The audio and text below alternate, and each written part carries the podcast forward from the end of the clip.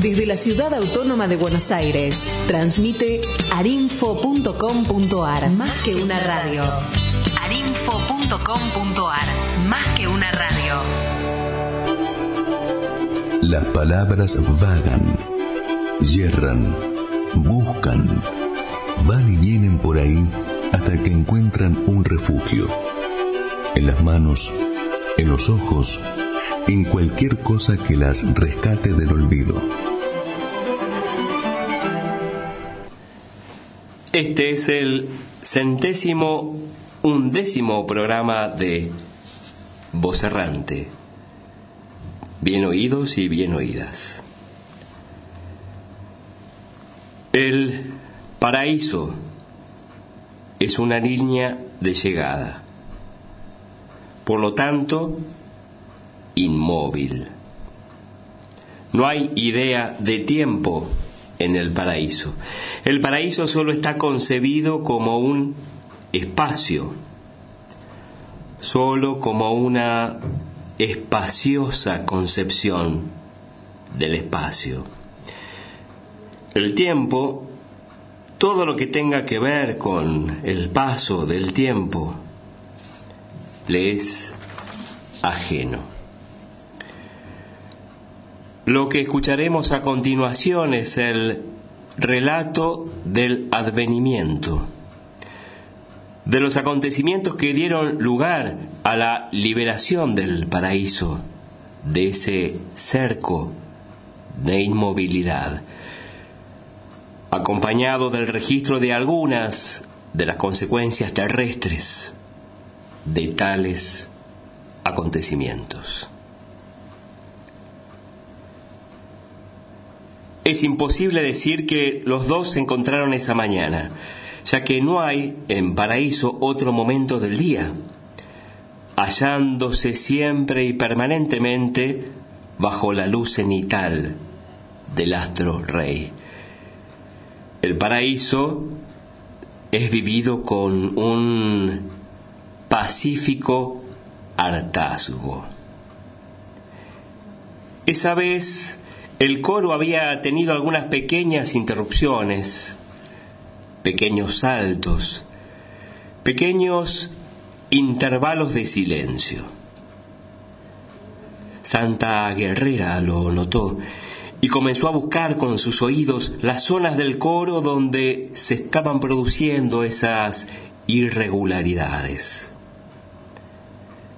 El santo retador repasaría después en su memoria cada estrofa de la canción, señalándose el lugar en donde algo se interponía.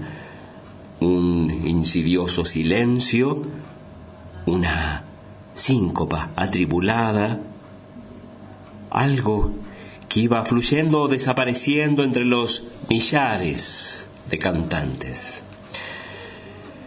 Hasta entonces cada nota había sido única y exacta, precisa y sola.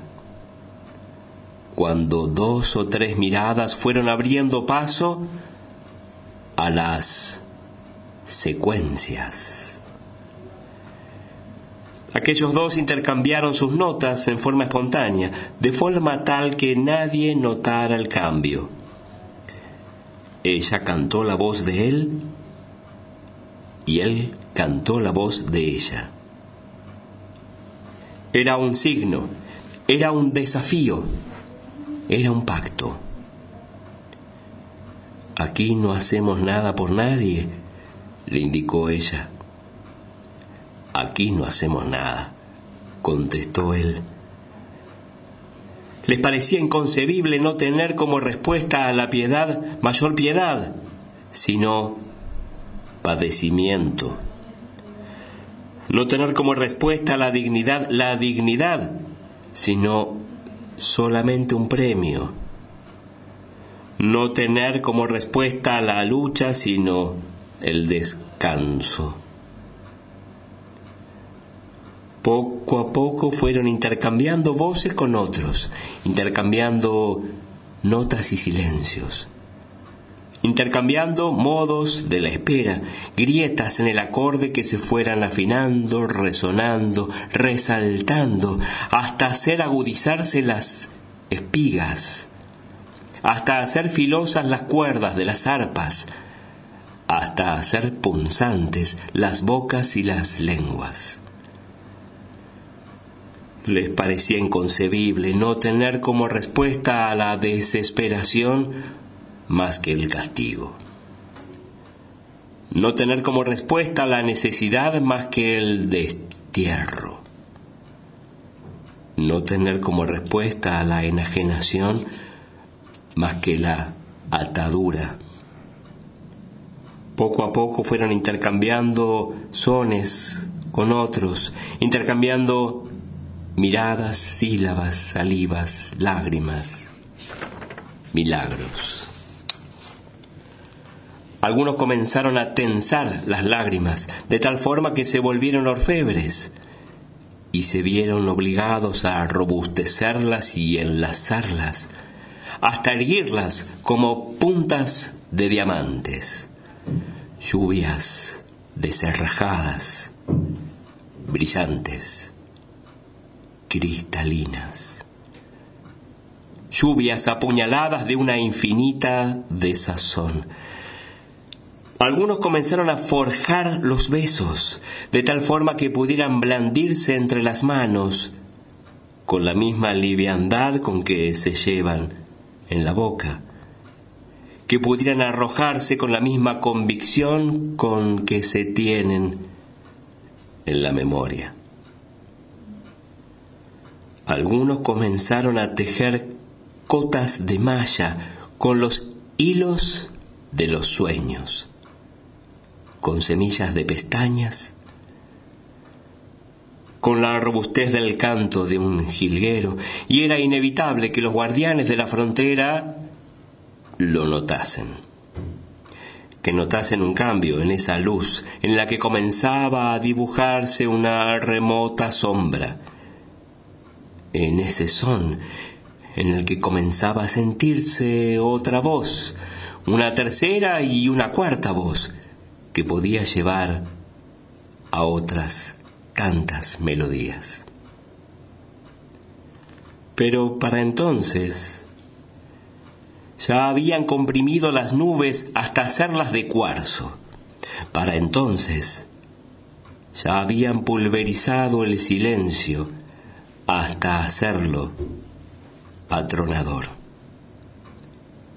Para entonces ya habían afilado sus alas para abrirse paso a través del muro. Los ángeles salían al rescate de las almas del paraíso.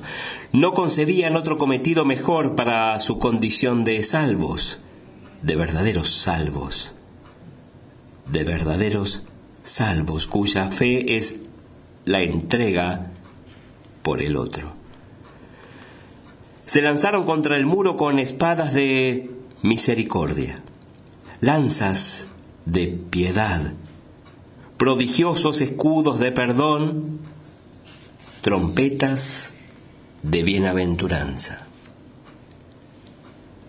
Y en el muro le presentaron batalla los siete órdenes ciegos de la victoria, las nueve legiones sordas de la majestad, los cuatro carros inmóviles de la verdad y el acierto, los cinco vientos anudados de la aceptación y el entendimiento, y las dos virtudes del estaticismo, la paz y la indolencia. Se lanzaron de espaldas, dirigiendo un ataque sorpresivo. Algunos que lograron abrir el grillo de las aureolas las arrojaban contra ellos, clavándose entre las rejas del infinito portón que divide, que dividía a los buenos de los malos adhiriéndose a las rejas y proyectando una zona de penumbra al interior del paraíso donde nadie, nadie ya podía entonces pretenderse bello, noble, digno, santo, si no se movilizaba por los condenados, si no se erguía contra toda condena, racional o irracional, humana o inhumana, divina o mundana, estilizada o rupestre Solo los separaba ese muro de tiempo, el tiempo o el purgatorio.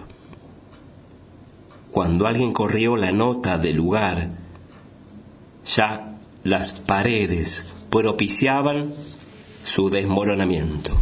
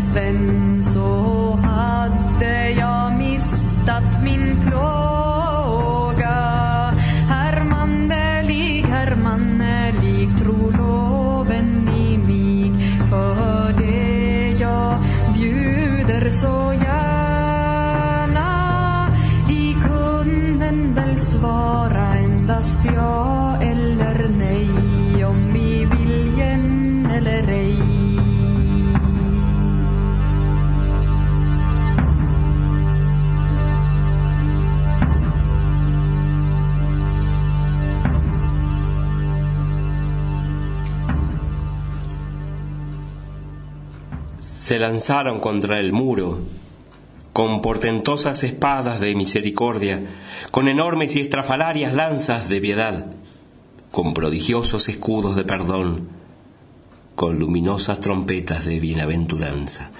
El muro ante la inmaterialidad del tiempo, ante la inconsistencia del tiempo, se alejaba puntualmente tanto como los ángeles se acercaban a él.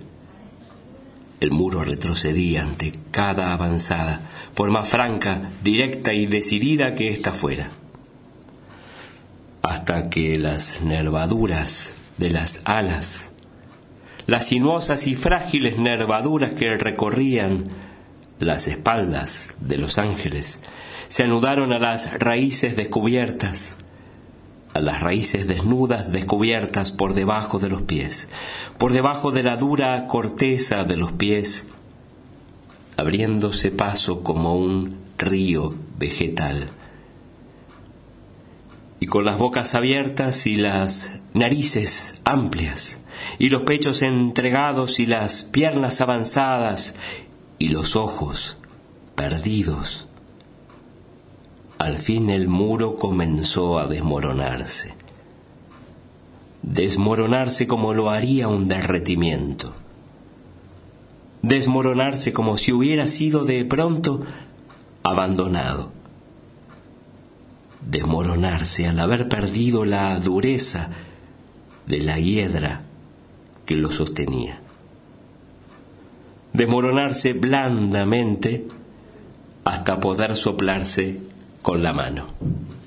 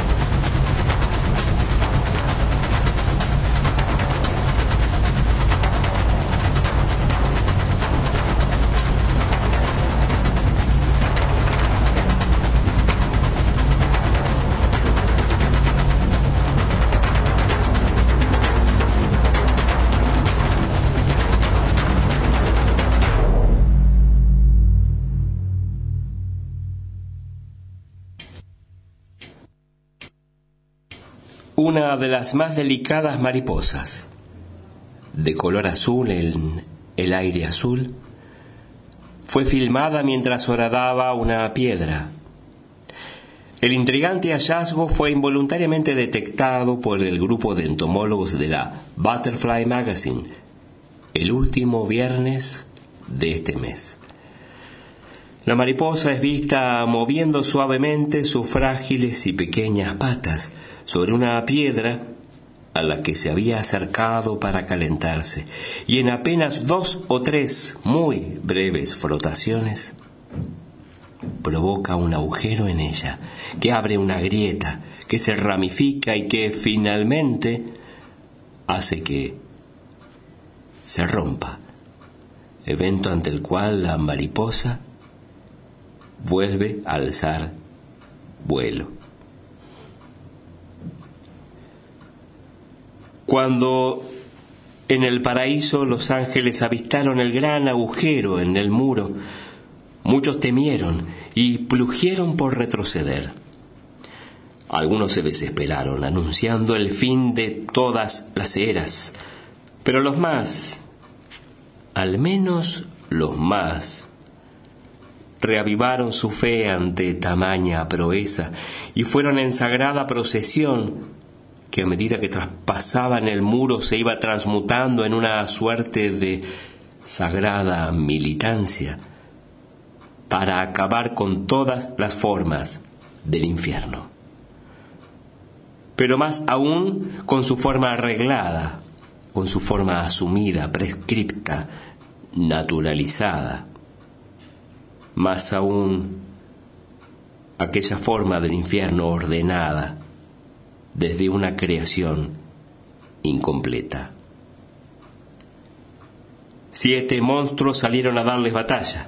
La seguridad, la paz, la bendición, la fortaleza, el mérito, la culpa, la pureza. A todos se enfrentaron poniendo por delante un escudo, llevando por delante de ellos como emisario de avanzada una llovizna, una llovizna de escudo, una llovizna de gotas de tiempo. Y luego también, desenredado, un lazo de exasperación de la melancolía, sosteniendo en las manos, desenterrado, un terrón abigarrado de misericordia, entre los dedos desenclavado, un vendrú amigajado de perdón, una lengua de los vientos, la sensitividad de la arcilla entibiecida, y asestándoles con el lento aguijón de una rama de olivo. fueron detectadas estas abejas rojinegras en varios pequeños poblados cercanos al cultivo del laurel. Finalmente se desentrañó el origen de su extraña coloración. Esas abejas se teñían de rojo al recolectar el néctar de unas rosas rojas que se desangraban.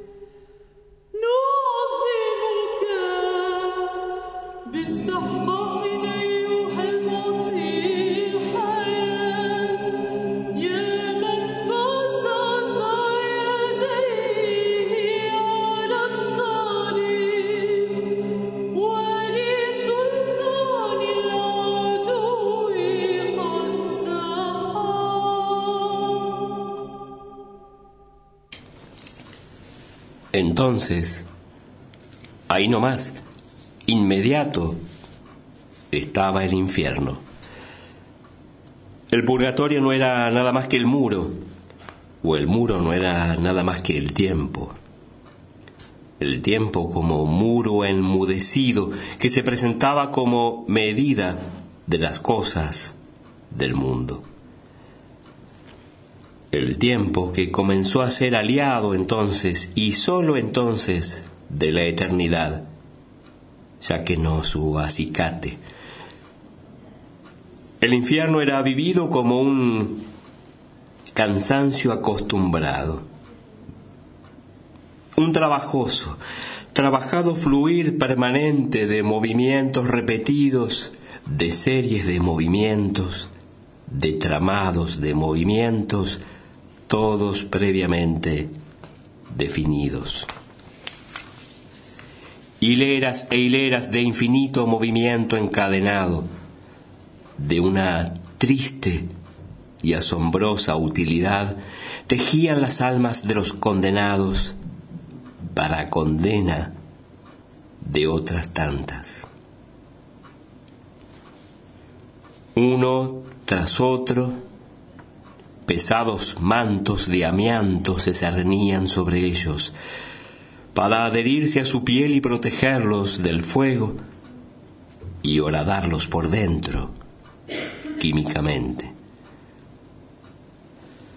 Cuando los ángeles irrumpieron, los ríos de lava se agrietaron y cuatro demonios les cercaron el ingreso. Los demonios eran muy similares a ellos, prácticamente espejados, unos en otros, unos por otros, solo que estos del infierno no dudaban, no dudaban, no habían alcanzado la bendición de la duda, por lo que persistían en la humillación de la certeza. Cuatro látigos de enormes e innumerables extremidades se dispararon hacia las nervaduras de los ángeles visitadores. Ellos avanzaron cantando, cantando que los moverían, y aún bajo los golpes de infinitos latigazos sobre sus venas sutiles, coincidiendo con sus venas sutiles, iban tomando de los hombros a los condenados, quienes al principio ignoraban su presencia, luego ansiaban espantarlos y finalmente se quedaban mirándolos, interrumpiendo por fin la marcha de sus eternos trabajos. Así la máquina que daba energía a los látigos se debilitó hasta que dejó de funcionar. De las heridas de los ángeles se levantaron cascarillas que, al modo de un dulce hollín, alimentaron a las almas en pena. Una luz se desintegró sobre la superficie de unos labios.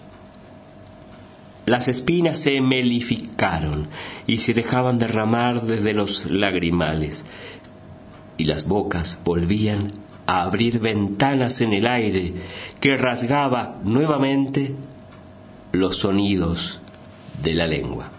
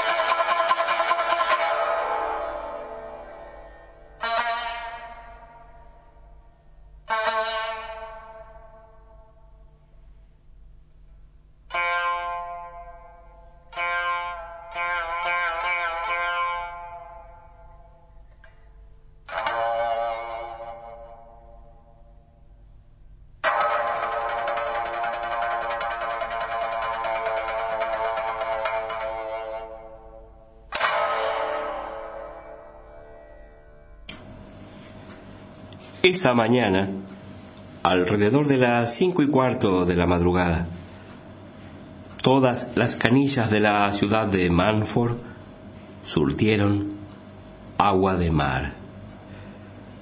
Fue durante unos breves segundos o microsegundos, durante los cuales se abrieron los canales entre la red domiciliaria proveniente del río y el agua de mar proveniente del océano. En Noticias del Más Allá del Libro Negro, Giovanni Papini pone en boca de Mr. Newborn un personaje recientemente vuelto a la vida en carne y espíritu, el siguiente relato. Según me parece, los hombres creen que el mundo del más allá no tiene historia. Todo es determinado y fijado por la omnipotencia del Eterno. Cada difunto tiene su nicho y su sentencia.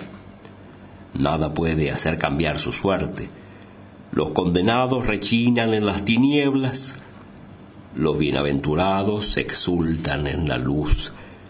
Diablos y ángeles tienen a perpetuidad sus misiones y nada cambia por los siglos de los siglos. Pues bien, puedo asegurarle que muy al contrario, incluso en el más allá hay una historia o sea, el más allá tiene sus crisis y sus alternativas. Hacía ya mucho tiempo que yacía en las tinieblas exteriores bajo el peso de mis culpas, cuando repentinamente se difundió en el inmenso reino de los muertos una noticia inaudita. Un grupo de veteranos del infierno había dado la primera señal de la sublevación general de los condenados. Multitudes cada vez más numerosas y alborotadoras de compañeros en la desventura estaban listas para seguirlos. Los custodios y guardianes del infierno, considerando que los condenados se hacían discípulos suyos, imitando su pasado de rebelión contra Dios, les dejaban hacer, y según se decía, hasta instigaban a los tímidos y tibios, uno de los jefes de la revuelta, el famoso Münzer, andaba de un lado para otro por las interminables tinieblas, incitando a los pusilánimes y los dudosos. Les hablaba así, somos víctimas de una despiadada injusticia que se halla en abierta contradicción con el mensaje de perdón anunciado por el Hijo de Dios.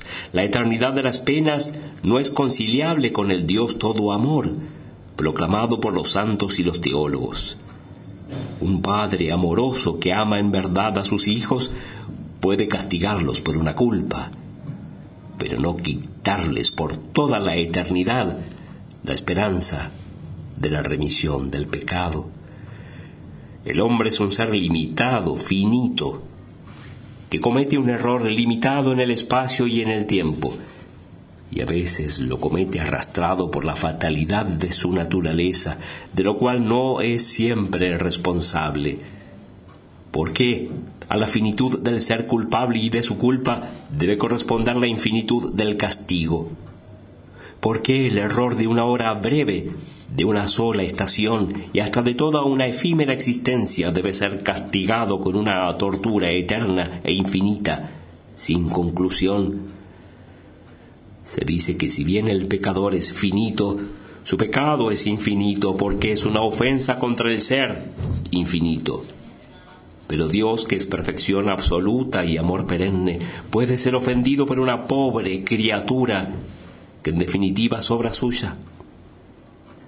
Reconocemos a la justicia divina el derecho de castigar a los malvados, pero no podemos admitir y tolerar que un pecado finito por naturaleza deba ser castigado con una pena sin fin. Que el pecado de una hora sea castigado con la condenación a un siglo de tormentos y que el pecado de una vida entera sea expiado con milenios de exilio en el abismo, pero que en definitiva haya una conclusión, un fin. Vosotros sabéis que es la eternidad Cuán atroz es el pensamiento de un dolor que jamás tendrá término, de las tinieblas que nunca tendrán un resquicio de amanecer. Después de siglos en la cárcel y la oscuridad, tan solo pedimos una liberación final, un retorno a la luz.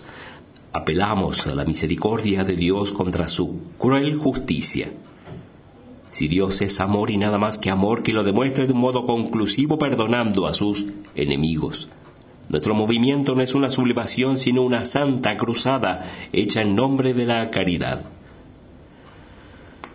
Estas arengas suscitaban un gran entusiasmo entre los míseros sufrientes y millones de réprobos elevaban al cielo lejanos coros de súplicas furiosas, de gritos y blasfemias, de gemidos y clamores de angustia.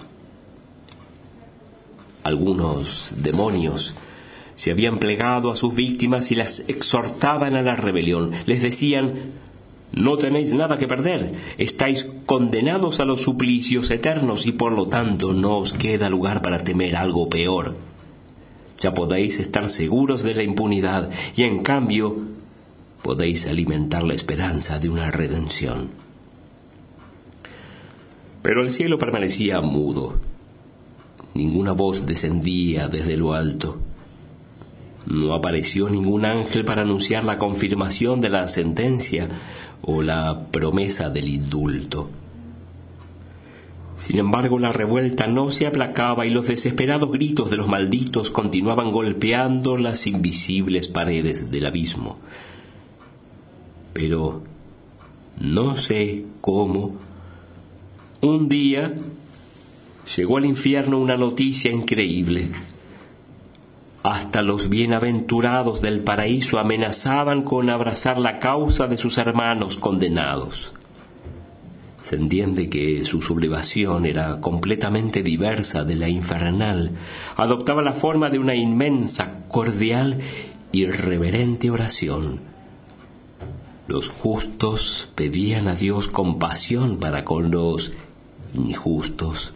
Cada uno de ellos decían tenían aquellas profundidades de oscuridad eterna, algún hermano, amigo, pariente, una mujer amada, un hijo extraviado. Su propia felicidad no era perfecta porque se veía perturbada por el pensamiento de los tormentos infinitos que sufrían seres a los que habían amado en la tierra. Se dirigían a Dios. Nos prometiste la felicidad eterna, pero esta felicidad no puede ser plena y total mientras nos veamos entristecidos por la compasión que nos inspiran los seres a los que destinaste al dolor eterno. La tortura de los condenados es una disminución de nuestro gozo y consiguientemente también nosotros somos castigados indirectamente por culpas que no hemos cometido, y esto no se conforma con tu justicia y tu misericordia. Ordenaste a los hombres que perdonaran a sus enemigos. ¿Por qué no das el más sublime ejemplo perdonando a los enemigos de tu ley después de tantas vigilias de horror? Pero Dios escuchaba y callaba. Entonces muchos bienaventurados, y entre los primeros los santos más venerados, se ofrecieron para descender al infierno y ocupar el lugar de los infelices desterrados. Decían así, los sufrimientos de los inocentes podrán expiar en un tiempo menor los pecados de los culpables, y en esta forma se verán satisfechas al mismo tiempo tu justicia y tu misericordia. Concede, oh Señor, que también en la segunda vida sea eficaz la comunión de los santos, nosotros, que gracias a tu benignidad estamos ciertos de la luz eterna. Nos ofrecemos a ti para ocupar el puesto de nuestros hermanos desesperados, que sufren desde hace tanto tiempo en las tinieblas eternas, y ocuparemos su lugar todo el tiempo que te plazca en el empíreo habían cesado los cantos, ahora resonaban gemidos y súplicas. Los ángeles asombrados y conmovidos guardaban silencio, contemplando el rostro del Eterno. Pero Dios escuchaba y callaba. Y después, después no supe más nada, ni nada puedo decir. Precisamente mientras todos los muertos, los que alababan y los que gritaban, esperaban la decisión de Dios, fui llamado otra vez a la vida terrestre por mis hermanos vivientes. Tal vez cuando llaméis a un nuevo resucitado, éste podrá relataros la continuación de mi historia. De Giovanni Papini, Noticias del Más Allá, del libro negro.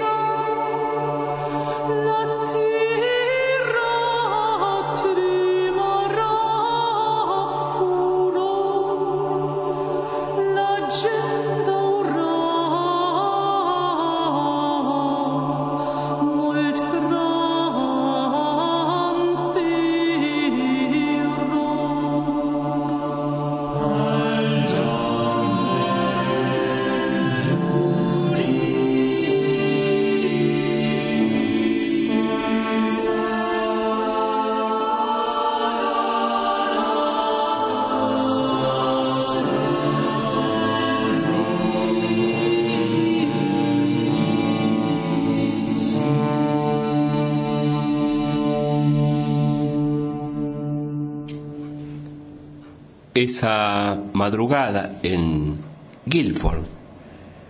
Cualquiera que hubiera abierto la boca hubiera dejado vibrar en su garganta un mismo grito sostenido en perfecto acorde menor. Siguen vagando las palabras criaturas del aire, harinas de tiempo, hurgando por las cuerdas y los labios y la boca para vibrar de nuevo.